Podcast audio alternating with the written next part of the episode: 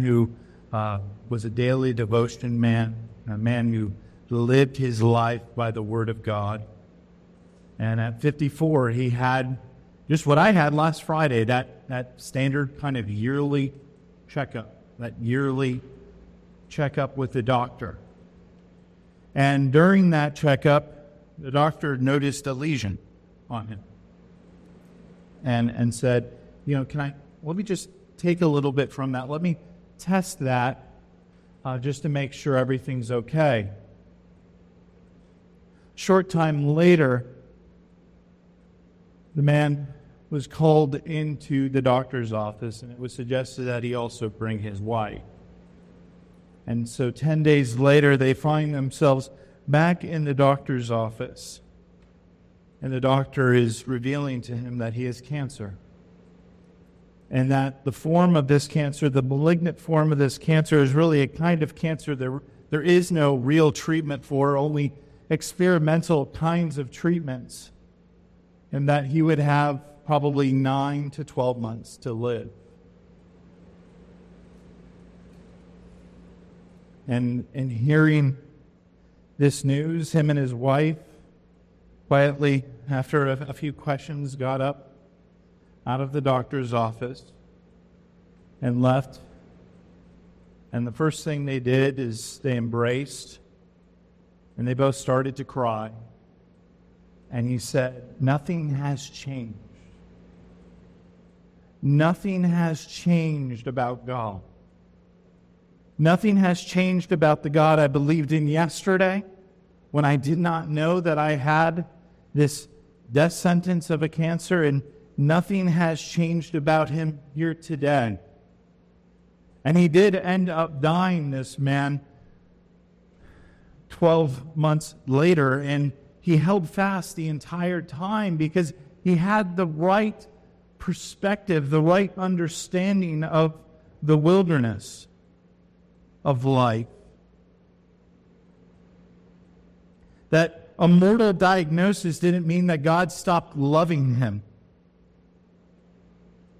Charles Spurgeon once remarked If we cannot believe God when circumstances seem to be against us, we do not believe him at all. It's a great quote. Let me repeat that. If we cannot believe God when circumstances seem to be against us, we do not believe Him at all. Even observable science tells us pressure rightly applied can produce a diamond.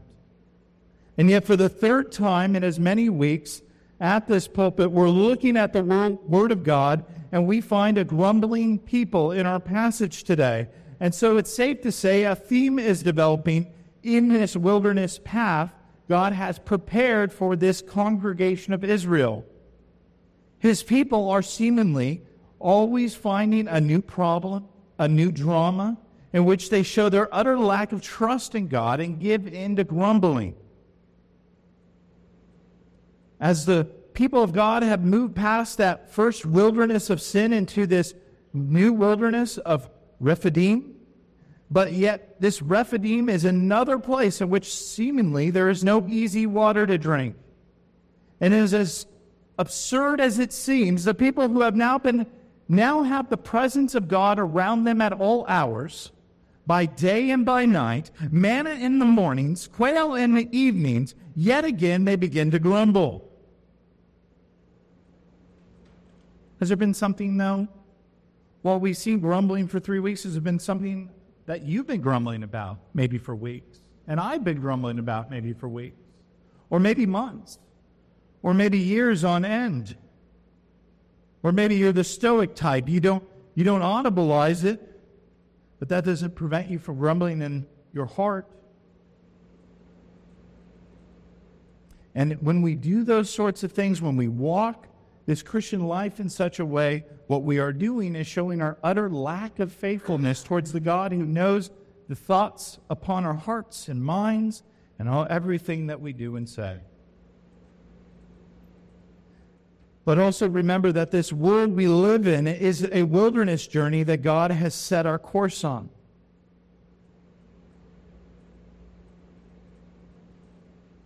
And so, this people who had already earlier called on God with this very question, and God answered in a remarkable way whether or not God would give them drinkable water, they've now fallen into that sinful pattern of disobedience yet again. In one sense, they too are an illustration of nothing has changed.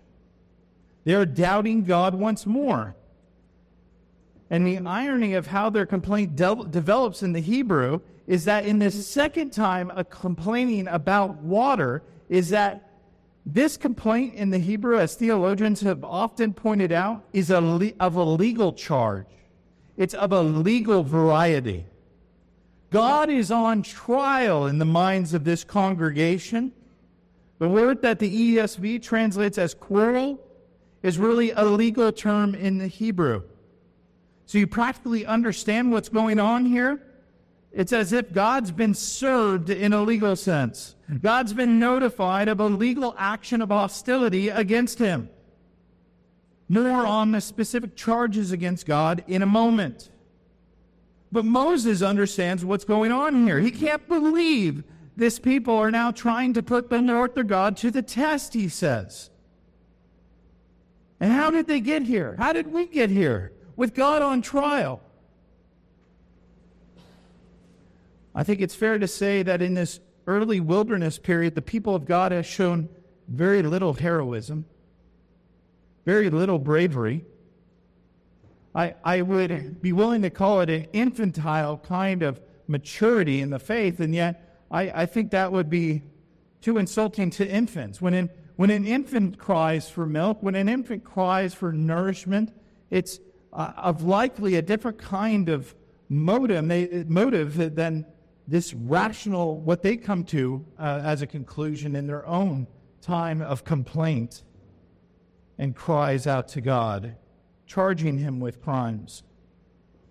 The people have convinced themselves that God will never give them water again. And I don't believe even an infant is capable of convincing themselves of that. And maybe you think I'm exaggerating. I just want to make a good point, but all we need to do is look at verse 3 at the congregation of the Lord, at the charges they are bringing against God. The congregation of Israel in here is claiming that God is scheming to kill them, or God is scheming to murder them in one sense. Not only have they put God on trial, but their trial is that God wants to kill them. That's a serious charge. Imagine if you knew two parties very well, and one walked up to you and claimed that that this other individual, that what you've known of them has been uh, loving and upstanding and noble and good, that, that they're saying that this other party is trying to murder them. And, it, and none of that fits with the character or quality of the person, and yet a charge like this needs to be soberly considered. How would that hit us in such a moment? with maybe our closest friends or family members. It would hit us hard. It would hit anybody incredibly hard. And here are God's people claiming that about God, being careless about their words. Of all the murmurings we've heard thus far in the wilderness, this moment is uniquely wicked. And it's actually the second time this has been suggested that God is trying to kill them. If you go back one chapter, also in verse 3, they had a similar kind of murmuring as well, but it hits a little differently this time because now they want to put God on trial for how he's treating them because they failed to learn in hardship that the Christian walk is a walk where we remember nothing has changed about God's love for us. This passage is inviting us in this moment to recognize and to appreciate just how ungrateful and lacking of trust we as God's people can be when it comes to how He arranges our lives. I mean, even though we've, we've never said it before, I am sure all of us, maybe we've never said it out loud, have been put in situations in life where we just, we've cried out to God in great hostility about the situation of, of great anger. God, what are you, what are you doing? What are you trying to kill me? It's an aspect of what's going on here. And Moses is fully aware of what these people are saying and the charges and accusations they're bringing before God. And so Moses now cries out to God, What shall I do about these people? But he also adds, They are almost ready to stone me. They've so convinced themselves that God's trying to kill them that the people are also considering the killing of the messenger that God sent in Moses, who God used as an instrument of the redemption. So, along with the people forgetting all that God has now done for them, in their rage, it now extends to Moses himself as well. They not only hate God, but they hate the one who God sent to them. They want God on trial, and they want someone to die. They want the instrument God has used in order to save them from slavery to die. Even though Moses loves this people and has passionately sought to bring this people to a new and better promised land, they care not. They want him dead. And if you're following him along, we'll get into this a little bit later, a little more, but does that sound like any other moment in Scripture? A trial where a humble servant of God hears cries from a mob of people who want him dead. And yet, God will intervene on Moses' behalf in order that Moses need not lose his life at the hands of the nation he served, because really, their ultimate problem wasn't with Moses, it was with God. They hate God in this moment. They have convinced themselves that God is a murderous killer, that he is unkind to them and, and, and desires evil against them. And so God instructs Moses of what to do next. And what Moses is going to be asked is to put God on trial. The people want a judgment, the people want a ruling, and they are willing to kill to make it happen. And so God will give them what they want. And I just have to stop here and say here's this book about God's people.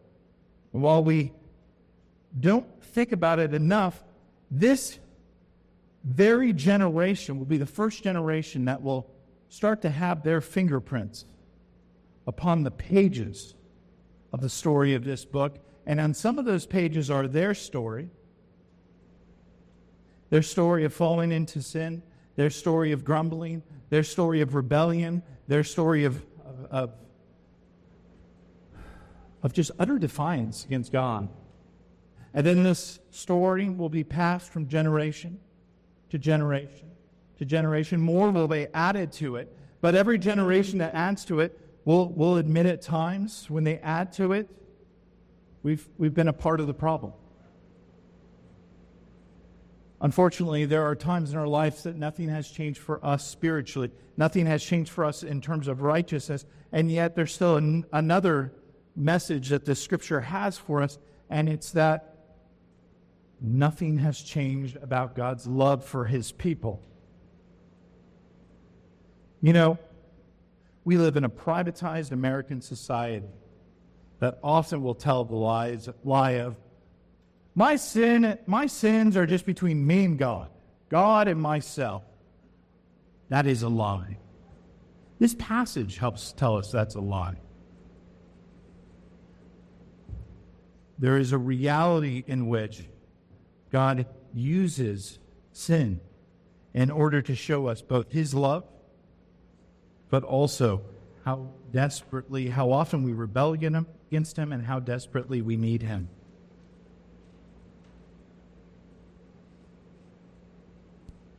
And so these people would have read these words and they would have said, We did want to kill Moses that morning. We did doubt that God would still be good to us. We did want to put God on trial. And God had no problem candidly exposing sin. And so, as the passage continues in verse 5, God arranges for this trial to take place. First, the trial will begin with a procession before the people of God. And in the procession, first will be the staff of God, the rod of God, and Moses carrying it. And Moses will also bring along with him some elders. Now, elders will be more clearly established in the next chapter, chapter 18. And we will find out in that chapter uh, a lot about what I'm about to tell you. Part of what elders are is they are to be judges over certain matters of the congregation, especially spiritual matters. And so here, in one sense, is the rod, here is the prophet, and here is a collection of judges. These elders are, are elders of rule, but also they are going to serve in this trial as judicial witnesses on this significant matter, on this significant charge of evil against God. We see this, for example, in the book of Ruth, uh, when Boaz desires to create resolution between Naomi and, and Ruth and the estate. He goes to the elders in chapter 4 in order to bring resolution. Here in Exodus 17, this is the first time elders are called to participate, in one sense, in a trial. And yet, who will be the one judged in the trial? It should be, if justice was prevailing, the mob of bloodthirsty people who desire to kill Moses and apply God himself was a murderer. But who will be judged? We learn who will be judged by something said in verse 6. God says something in this verse he says nowhere else throughout all of Scripture. You could scour this Bible for the rest of your days, you would never find a verse that says something like this. A verse where it is worded like Exodus 17 6. This is the one time God audibly states, I will stand before you. I will stand before you.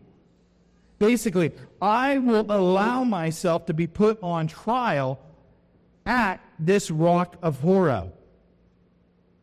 And God means in this moment this moment is, is that, and, and into the language that God is actually going to have a manifest presence in this moment as he stands trial. Even I've been following along and, and, and using as a supplement a Jewish commentary throughout this series. Even the Jewish commentary points out that there is some human like appearance of God that will come to this trial that is tied up into the wording here in verse 6. God is basically saying, I've heard the charges, I've heard the claims, I, I've heard that I'm awful, I'm a murderous God who doesn't care about his people. I've heard the desires of this wicked people who wanted to kill the one in whom I sent in order to give them redemption. I've heard it all, each and every sin, and I'm willing to submit myself to be judged by you. I'm willing to go before the elders. I'm willing to face a trial for the good of this people. And I'm going to stand on a rock, Moses. And when I go before you and stand trial, as I stand there on that rock, you shall take that rod of judgment and come down upon the rock. And when you do, Moses, water will come out of it, and the people will drink.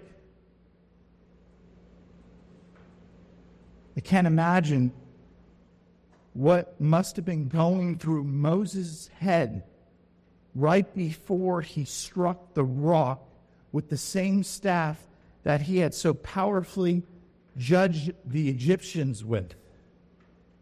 This what is the last time Moses will strike the staff against something in the book of Exodus. It will also be the last time Moses strikes the staff against something in a way God considers righteous. For the next time Moses will use the staff to strike something, God will not be pleased. Thus far, this is the staff that Saul, Moses saw turn into a serpent and eat all other serpents. This is the staff that Moses saw turn the Nile into blood. This is the staff that God used to overwhelm Egypt with frogs. This is the staff which God used to overwhelm Egypt with bugs from the ground that kept biting the Egyptian people. This is the staff that sent thunder. This is the staff that sent hail and fire down upon the earth. This is the staff that brought locusts. This is the staff that split the seas and judged God's enemies at the Red Sea. This is the staff that allowed God's people to be rescued. This staff has been shown to do a great many mighty works, both of salvation and judgment. And now God is telling Moses in front of the elders of Israel, Take that same staff and judge me. I'll stand before you on the rock, and you strike that rock, Moses, and you judge me. And if you think I'm getting too allegorical here, if you think uh, I, have just like, I've, I've totally missed it, understand this. When the Apostle Paul will write the first book to the Corinthians in chapter 10, verse 4, he will associate this rod with Christ. And that the truer sense of what's going on here is that in the judgment of Christ, we now have an access to water, a spiritual water, a heavenly water, in which we can drink from and be sustained by in the wildernesses of our own life. So, this is a biblical idea to associate this rock with Christ. And so Moses hits the rock. The prophet who would be the giver of the law strikes the rock upon which God stands in judgment. A God who is not guilty in the slightest of breaking the, his law has been accused of breaking his law. And this all happens in the presence of Israel's elders. And they watch it happen. And a life saving water begins to flow from this moment of judgment. God needed to go on trial in order for water to flow from the rock that could save the dying people in life's wildernesses. And at this point, it's safe to say, if you're following along, you're already realizing that while the, the wording and technical wording of verse 6 never appears in the Bible again, this same scene, in a far more real, in a far more visceral way, real way, happens at the moment of Jesus' judgment and sentence to death in the Passion because it was there in the midst of his, all of Israel's, of Israel's elders as they joined in and helped inspire the crowd. God's one and only Son, his perfect, perfect representative, his perfect messenger, his perfect redeemer, his perfect savior, his sinless one, was charged guilty by the people. They shouted, Crucify him, crucify him, crucify him. There was there was an actual trial in which there was an actual murderer, and an actual murder was offered up instead, instead of Jesus. But no, they wanted God's one and only Son dead instead. And the elders had, had previously stated to the trial that if they didn't kill this man named Jesus, the whole nation would perish. They were busy orchestrating the greatest cosmic injustice existence will ever see. And God stood there and God allowed himself to be charged with breaking the law of God, even though no fault could be found in this man. Even the Romans could see that. And he was allowed to die. He was allowed to die. And yet, in Christ's death, in the unjust judgment falling upon God, do you realize what that meant for us, Christian? Because don't we all live on a physical rock suspended in vast emptiness of in the vast emptiness of space and a universe with a size that is in, unimaginable? And in this world we have trials we have temptations and we often can grumble and criticize god and take him for granted and yet god blesses us on this rock and this rock is unique not because of a chemical compound of h2o but because god has set his love upon this rock and he stood upon its land, and he desires the healing for the entire world. He allowed himself to be judged for this rock and his people who live upon it. And so his provision comes. We don't just have a people who continue to struggle in the wilderness. We have a people who refuse to trust God's provision in the wilderness. They fail to recognize that nothing has changed about the love of God that He has uniquely set upon His people.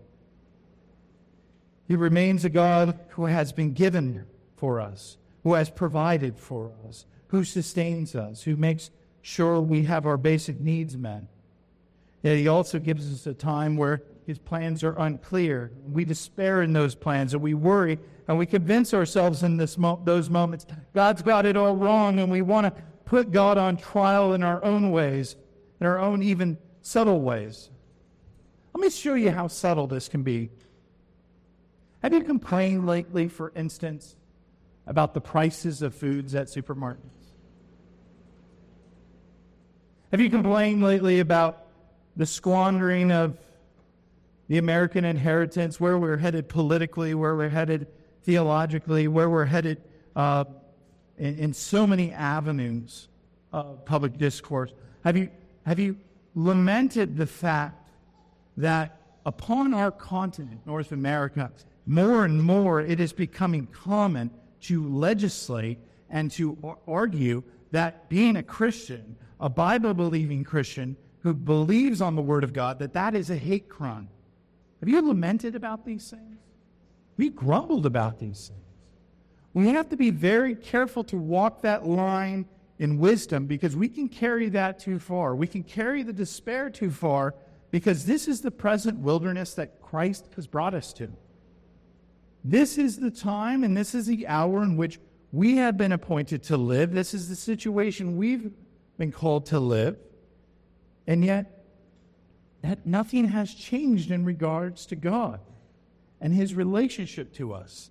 Even as the whole world changes, even, even as we see utter madness in the public square and, and things that we thought would never be true of this place that we live in have become more and more true, it doesn't mean that God has abandoned us or that we have permission to, to doubt God and what He's doing in our lives.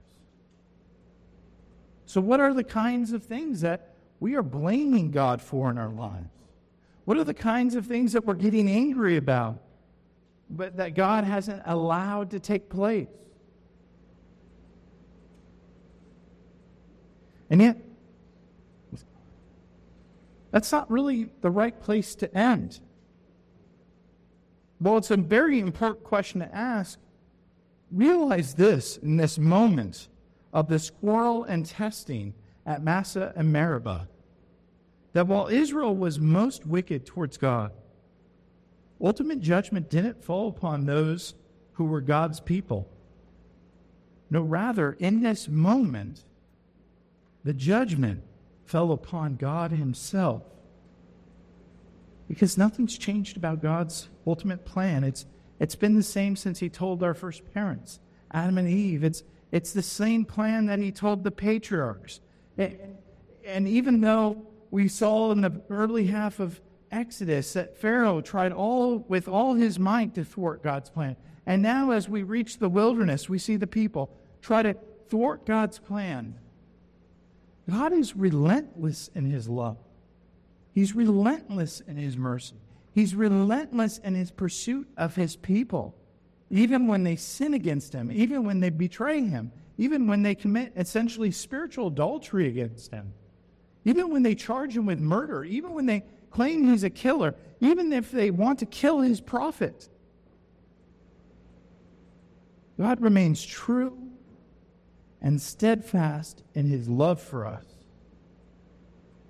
And so, what we've learned in these last weeks is how, in, despite God's people frequently deciding to mutiny against God, and we are numbered in that people,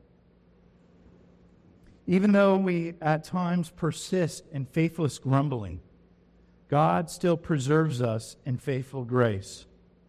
God allowed himself to be judged for our regular failings to honor God, the God and his law. God and his law. Of us. Or another more simply stated way to put it, even though we try and convince ourselves that the status of God's love has changed for us in certain moments of our life when He radically shifts where we are in. And we, we, we try to believe that we somehow have fallen out of God's favor. The truth is, at the end of the day, nothing has changed. God passionately loves us. The trial he endured because of our sin and for our salvation has undoubtedly proven that. Amen? Amen. Let us pray.